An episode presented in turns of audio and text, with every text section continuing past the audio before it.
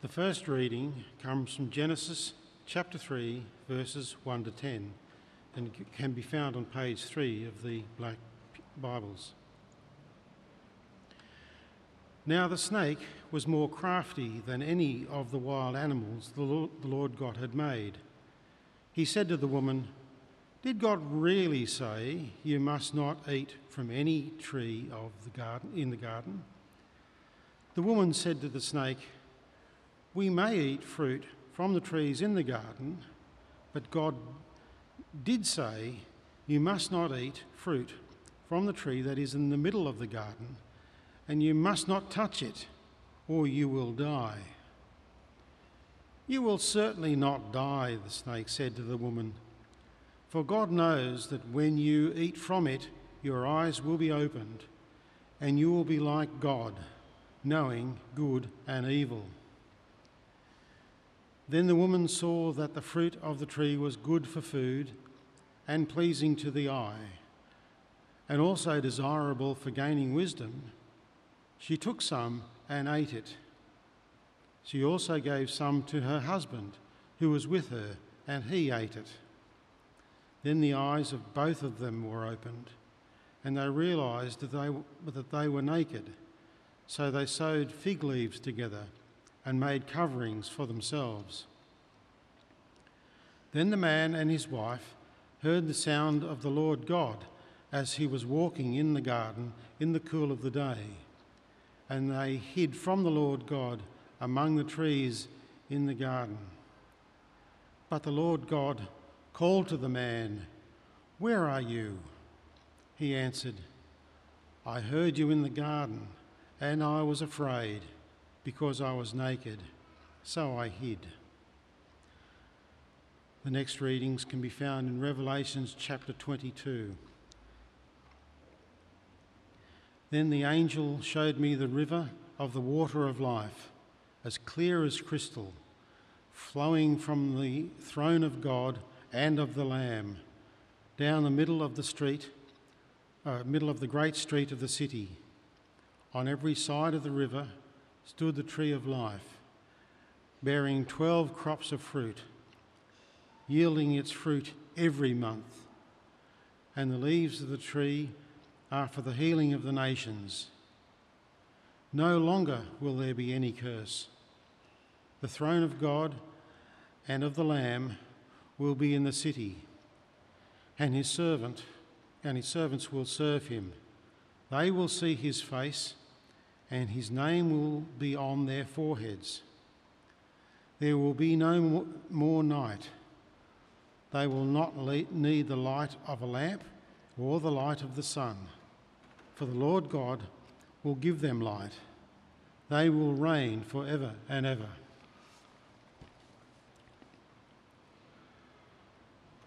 I, Jesus, have sent my angel to give you this testimony for the, ter- for the churches.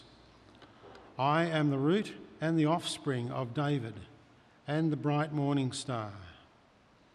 The spirit of the bride say, Come and let the one who hears say, Come. Let the one who is thirsty come. And let the one who wishes take the free gift of the water of life. I warn everyone who hears the words of the prophecy of this scroll if anyone adds anything to them, God will add to that person the plagues described in this scroll. And if anyone takes words away from this scroll of prophecy, God will take away from that person any share in the tree of life and in the holy city which are described in this scroll. He who testifies to these things says, Yes, I am coming soon. Amen. Come, Lord Jesus. The grace of the Lord Jesus be with God's people. Amen. This is the word of the Lord. Thanks, Thanks be, to, God. God. Let's pray. Father, help us to make the connection between uh, the gospel of Jesus Christ and our lives. We want to live and work to your praise and glory. We want to offer our whole lives as a living sacrifice, We want to be more like Jesus, in whose name we pray. Amen.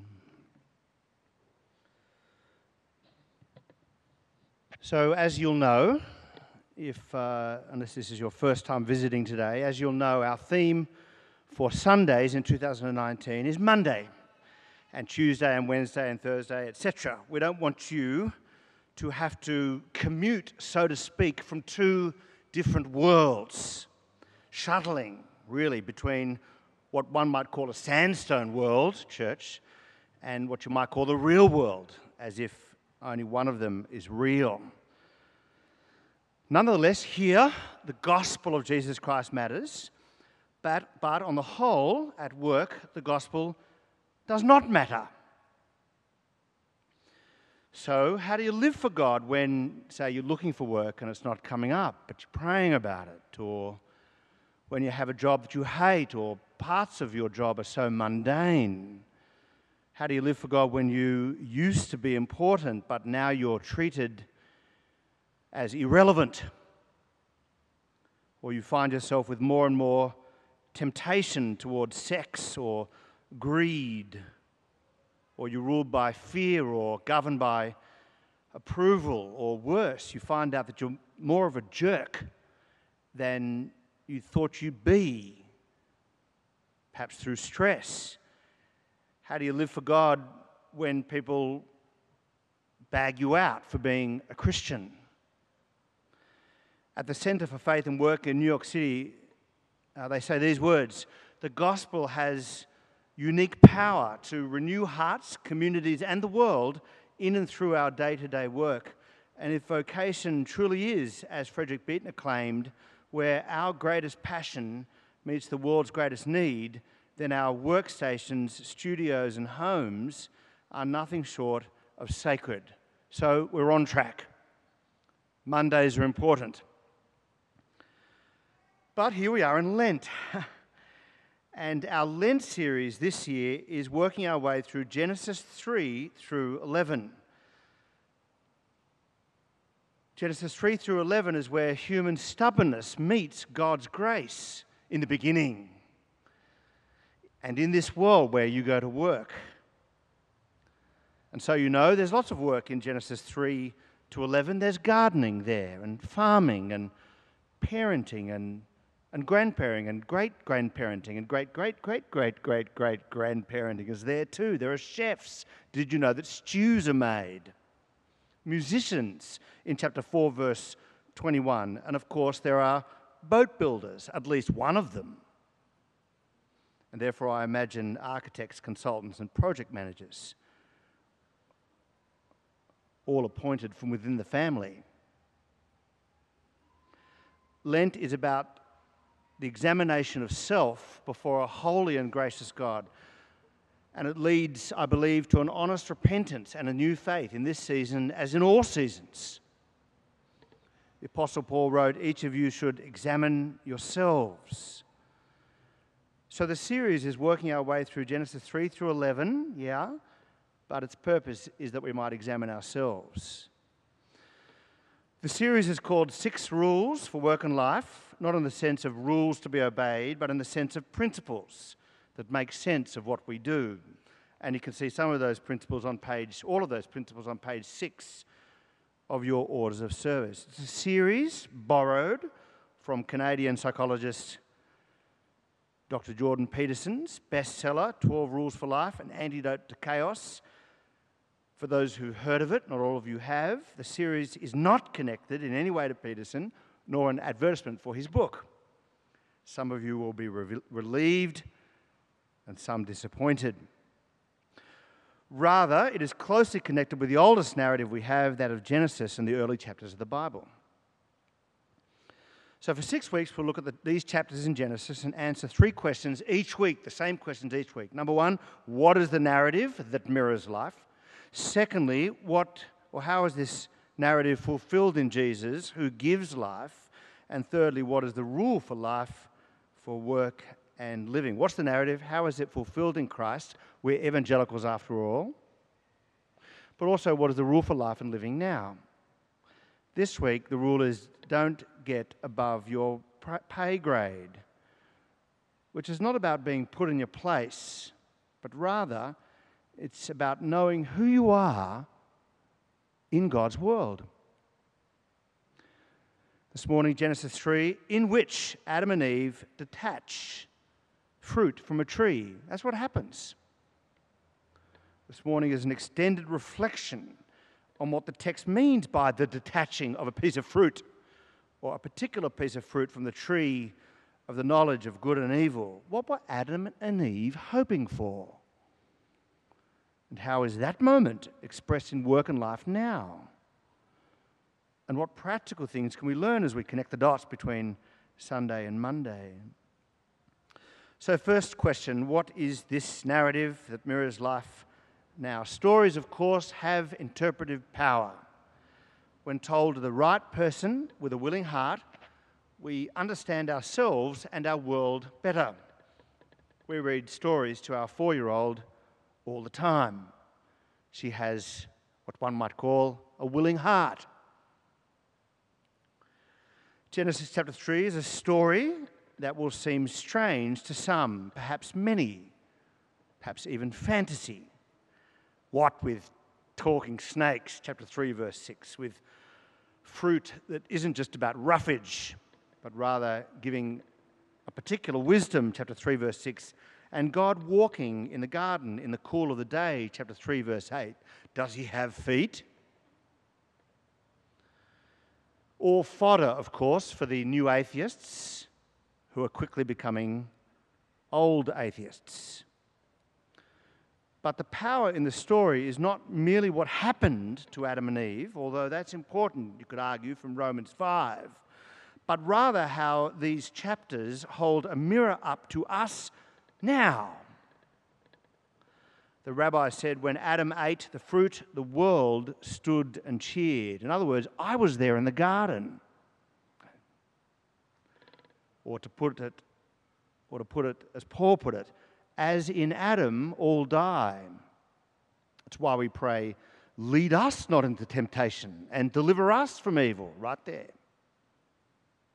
Genesis 3 answers some questions we're asking, like why are we so quick to judge? Why is there so much judgmentalism?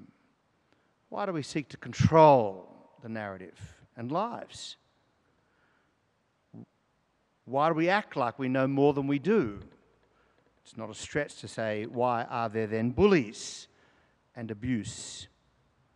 Why are there so many clashes of wills and no singular coherent narrative through life, and therefore, for example, culture wars? First thing to say about Genesis chapter 3 is it's not an apple that they ate, at least not that we know of. If you assumed it was an apple, you have been governed by medieval art. Rather, it is an unnamed fruit.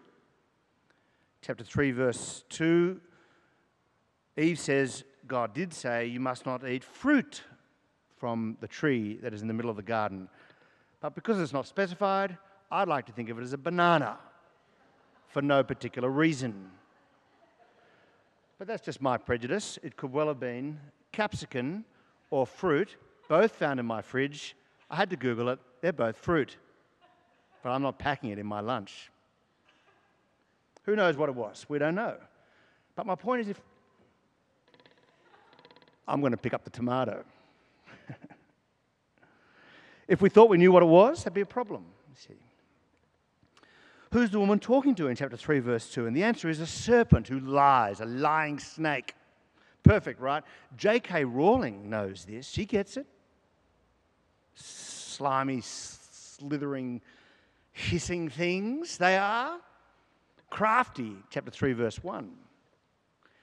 The serpent introduces distrust into the world.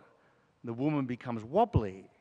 He said to the woman, Did God really say this or that? Did he, did he say it? is his word really trustworthy? Does he really love you? He said to the woman, Did God really say you must not eat from any tree in the garden? None of them? He says, like, there's one of those moments. I see what you did there. God didn't say that. Look at chapter 2, verse 16. It's important. The Lord God commanded the man, You are free to eat from any tree in the garden, all of them. But you must not eat from the tree of the knowledge of good and evil, for when you eat from that tree, you will certainly die. And so the twisting of words changes not only the meaning of the words itself a tragedy, but the way you understand God. He doesn't want you to have any enjoyment. All the trees we discover in chapter 2 are pleasing to the eye and good for food, a very clear Hebrew construction. Just one of them stands, the tree of the knowledge of good and evil, as a picture of the right of God to be God over us and to determine right from wrong. The woman, now wobbly, offers back a half truth. No, the woman said to the snake, No, we may eat from the trees in the garden, but God did say you must not eat from the tree of the knowledge in the middle of the garden, and you must not touch it, or you will die. God never said you couldn't touch it. Touch it all you like. Touch it, touch it, touch it. No problem. The woman now is going beyond God's words. The serpent is basically saying, God is hiding something from you. He's a miser. He just wants to control you you know, stop your sticky fingers from touching things. And by the way, he won't punish you with death, verses 4 and 5. In other words, he's offering empty threats just to control the masses, because that's what the church does in the name of God. and the key line is in verse 6 uh, when the woman saw that the fruit of the tree was good for food and pleasing to the eye, a very neat Hebrew construction. In other words, this tree is like every other tree that God said they could eat. If you thought that that tree in the middle of the garden had a glowing light on it, a halo, maybe it had golden leaves, some sort of flame for the moths, then you've been sucked in, really, not just by art over centuries, but also by a fib, a lie. This tree is described in exactly the same terms as every other tree that they're free to eat. Just nominated as the tree of the knowledge of good and evil. Verse 6 When the woman saw that the fruit of the tree was good for food and pleasing to the eye, and because she's been told so, also desirable for gaining wisdom, she took some and ate it. She detached the piece of fruit from the tree. And we find out now her husband was there too. She also gave some to her husband who was with her and he ate it. What some have called the silence of Adam. The eyes of both of them were opened, meaning they were now living and acting as though they were little gods.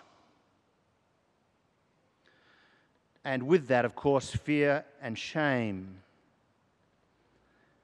It's not, by the way, that they committed some sin. Don't let anybody tell you that. It's not that they killed somebody. That comes in chapter 4. We'll learn that next week with the rule listen to your resentment.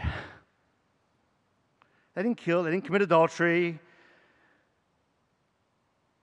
It wasn't alcohol. We'll come to that in, uh, on April 7. Their eyes weren't open because they, you know, looked at each other and, you know, their eyes were opened by sexual activity.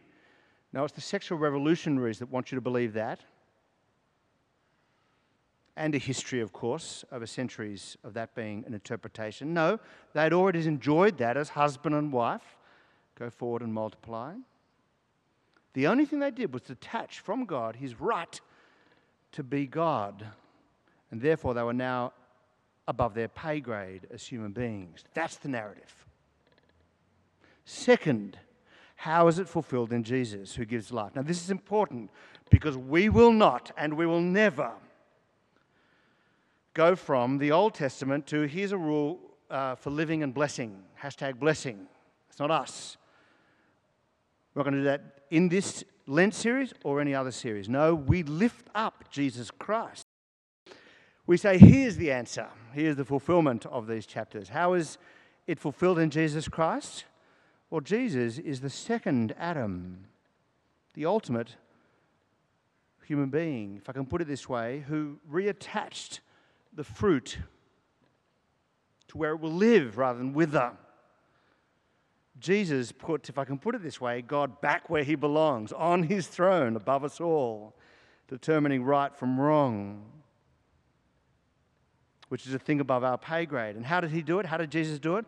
By dying. Romans chapter 5, verse 6. You see, just at the right time, when we were still powerless, Christ died for the ungodly. That's me.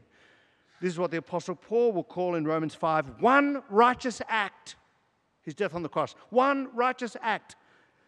Romans chapter 5, verse 18. Consequently, just as one trespass resulted in condemnation for all people, because we were all there, so one act of righteousness resulted in justification and life for all people. So that, as the book of Revelation says, those of us who ate from the tree of the knowledge of good and evil and who were barred from the tree of life, and we did and we were, we thought we knew better than God, but because Christ died, because Christ was raised again, and because Christ is seated at the right hand of the Father, I have access to life, the tree of life. Revelation 22, verse 2. My future is secure. Blessed are those who wash their robes, right, in Christ, that they may have the right to the tree of life and may go through the gates into the city. In other words, you might know God and the hope he offers at his appearing. As C.S. Lewis said, Christ went down to come up again and bring the whole ruined world with him. Amen? So, what's the rule for life, thirdly, and living and work? Well, the rule I want you to go home with is don't get above your pay grade. It's a saying, of course. Uh, people use it to put others down. Uh, don't get above your pay grade, and I'm not going to use it for that purpose because that's exactly what's wrong you know, with Adam and Eve, really. You know, I get to tell you what to do because I'm now my little king. Nonetheless, people say to themselves with some humility when they say something like, I'm speaking above my pay grade when I say this or that. In other words, I'm not qualified to speak here. Others know more than me, but here I go. I do this with the wardens of this church regularly. Colour of paint in the parish hall, sandstone restoration, architecture, payment of invoices, all above my pay grade, thoroughly. I went to Moore Theological College to teach and preach the gospel of Jesus Christ. That's above my pay grade. Others know more than me. They're better at it than I am. They really are. So we know the phrase, but I want to apply the phrase to God.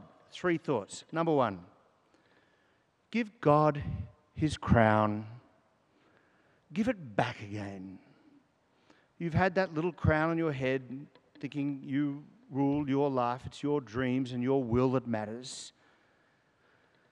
Stop thinking you're the guy who knows stuff. You're the woman who has it all worked out. He knows stuff and you don't. He knows stuff and I don't. God does. And what you do know, what we do know, is a gift from Him. It is revealed. Every good and perfect gift comes from above. In Deuteronomy chapter 29, verse 29, we read, The secret things belong to the Lord our God. There's stuff we don't know, it belongs to God. But the things revealed belong to us and to our children forever. So we need to put that fruit back onto the tree, or rather, claim it in Christ. He did the work. And in Christ, you get to go back to the garden too, where we belong. And if this is true, then we have to have confidence in what God says, but it's a, it's a humble confidence. If God said it in the Bible, don't say, oh, we aren't sure. I mean, you can say, we're not sure about particular readings, but you don't stand above what God has revealed. And if He hasn't said it, don't be so sure. Don't twist things in the Bible to suit your desires and ask God to show you if that's what you're doing. Ask for wisdom, James chapter 1. It's like a Venn diagram which you could draw if you like. There's things we know and things we don't know, and to be humble about things we don't know and be confident about the things that have been revealed. Not overconfident, not underconfident. There's a space in the middle called the gospel of Jesus Christ and knowing Him. And so yield to Him, surrender to His will, Discover His love.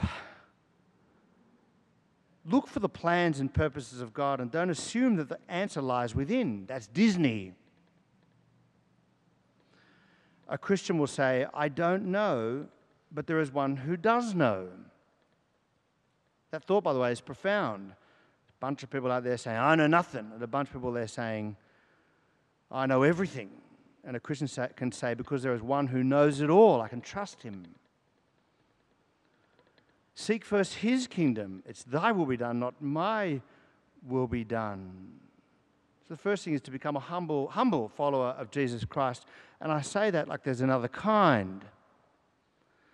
Unfortunately, it would appear that there is an arrogant follower of Jesus Christ, but I submit it's impossible. A proud man is always looking down on things and people. And of course, as long as you are looking down, you cannot see something that is above you. It's time to look above to Jesus, who's seated at the right hand of the Father. Put him back on the throne. Secondly, let his rule extend to your workplace, not in an effort to control others. Of course not. That's the opposite of what we're talking about here. It could be influence in the workplace, but not control. Here is detached fruit from the tree in business. Ready? James chapter 4, verse 13. Our Lord's brother wrote this. Now listen, you who say, Today or tomorrow we will go to this or that city spend a year there, carry on business, and make money. That just sounds like business in a Western world.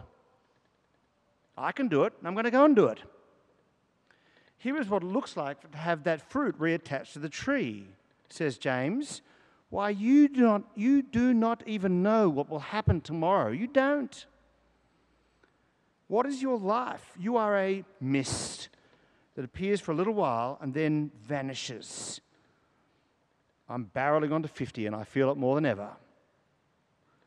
Instead, you ought to say, if the Lord wills it, we will live and do this or that. And they need to be words from the heart, not just from the lips. As it is, you, all your, as it is, you boast in your arrogant schemes, and all such boasting is evil. It's first Adam stuff. But it embedded into James chapter 4 is last Adam joy, the joy of not getting above your pay grade. I've got a friend of mine who says that you can see this detaching process in every staff meeting. For example, pretending to know more than you do, posturing, judging others, talking over each other, talking louder to win, putting people down, undermining others' ideas, having the last word. This piece of fruit, detached fruit, shows what's wrong with patronizing people. My friend says instead of looking for life and flourishing, you look for posturing and judging, saying, Prove it to me, show me how it'll work, as if you're the one who has to be, have it proved to. Instead, all of us need to learn to move forward in what I call the mood of doubtful assertion. Subjunctive living, for those who know language. We need to learn to move forward in the mood of doubtful assertion. Do you think this might work? What do others in the room think? And by the way, give a voice to the person who's less likely to have it heard. Often a younger person, often a woman. Hmm? True clarity comes through humility. And there are those 12 things good bosses believe on page 5 of your zines. Be less defensive. To say more often, well, that's interesting, please tell me more to let things go. We need, as James says, to be quick to listen, slow to anger, and slow to speak. Wouldn't that be great if that were the mode of boardrooms today? And you could contribute to that. Frederick Buechner wrote in Telling Secrets, he wrote, Stop trying to protect, to rescue, to judge, to manage the lives around you. Remember that the lives of others are not your business, they are their business. In fact, they are God's business. Even your own life is not your business, it's also God's business. Leave it to God, trust Him. He writes, It's an astonishing thought. It can become life, a life transforming thought. Unclench the fists of your spirit and take it easy. Maybe that's the message. What deadens us most to God's presence within us, I think, is the inner dialogue that we are continuously engaged in with ourselves, the endless chatter of human thought how can I control my environment? I suspect that there is nothing more crucial to true spiritual comfort than being able from time to time to stop that chatter. Trust God, He knows you're not the answer. Me neither. Thirdly and finally, let his rule give you peace in suffering. Kate touched on this a moment ago. Thank you, Kate. You get this, don't you? By the way, when you look at this piece of fruit, um, you'll see it everywhere in society. You'll see it everywhere in your life. Not the fruit, of course, the idea. And you'll see it all the way through the Bible. The Psalms are full of it. God, I don't know why I'm suffering. I don't. But you do, O oh God. Therefore, I will trust in you. I'll rest in you through the pitfalls and obstacles. In uh, the 2012 movie Lincoln, the president says, A compass I learnt when I was surveying, it'll point you true north from where you're standing, but it's got no advice about the swamps, the desert, and the chasm you'll encounter along the way. And in pursuit of your destination, you, if you plunge ahead, heedless of obstacles, and achieve nothing more than to sink in a swamp, what's the use of knowing true north? In the Christian worldview, you can know true north through Jesus Christ our Lord, who died for us and was raised again and pours his Spirit out into our hearts. Spiritual man, writes Paul, spiritual person makes judgments about all things. God points you to true north, but he'll also get you there through the potholes of life. Job had to learn this through remarkable obstacles the end of the book, God appears to Job out of the storm and he said, Who is this that darkens my counsel with words without knowledge? Brace yourself like a man. I'll question you, will answer me. Job had to learn not to get above his pay grade, and God shows him how to do that with such playful, beautiful, joyful, profound, and sobering questions. And he does it so that you can handle the obstacles not above your pay grade but right where you should be, a human being, a creature of a good God, trusting in Jesus Christ for the journey. Or learn from Jesus Christ in Philippians chapter 2. In your relationships with one another, have the same mind as Jesus Christ, who, being in very nature God, didn't consider equality with God something to be grasped, he unclenched his fist. Rather, he made himself nothing, and being found in the appearance of, of, of an Adam, he humbled himself, becoming obedient to death, even death on a cross. Therefore, God took care of him. God exalted him to the highest place and gave him the name that is above every name. That at the name of Jesus, every knee should bow and every tongue confess that Jesus Christ is Lord, not me, to the glory of God the Father. This Lent, let us learn to examine ourselves. Amen? Amen. Let's pray.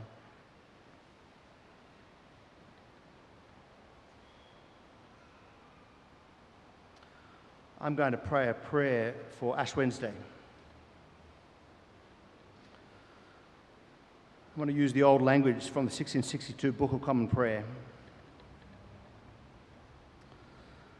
Almighty and everlasting God, who hatest nothing that thou hast made,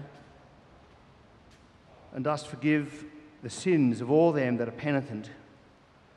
Create and make in us new and contrite hearts, that we, worthily lamenting our sins and acknowledging our wretchedness, may obtain of Thee and no one else, may obtain of Thee, the God of all mercy, perfect remission and forgiveness through Jesus Christ our Lord.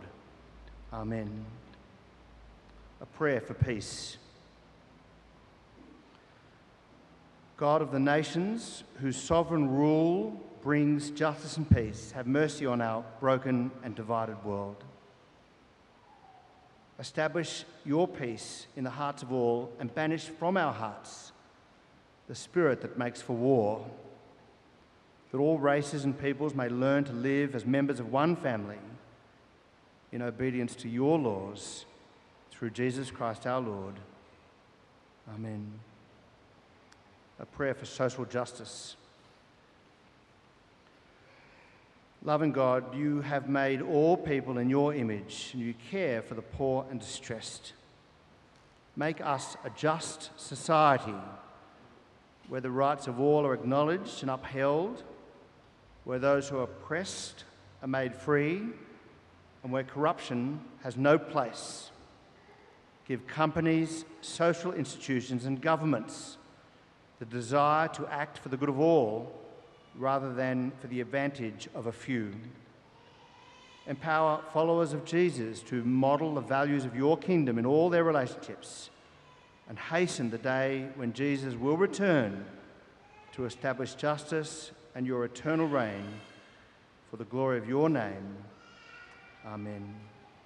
And lastly, for those who are lonely or hurt. Loving God, we pray for those who are hurting or lonely through bereavement, divorce, or abuse. For those who are struggling with unhappiness in marriage or singleness, where repentance is required, make us willing. Where reconciliation is needed, make us quick to forgive, as you in Christ have forgiven us. Be our strength and comfort in every difficulty and struggle. Enable all of us to experience your generous love and to be renewed in our relationship with you through Jesus Christ our Lord. Amen.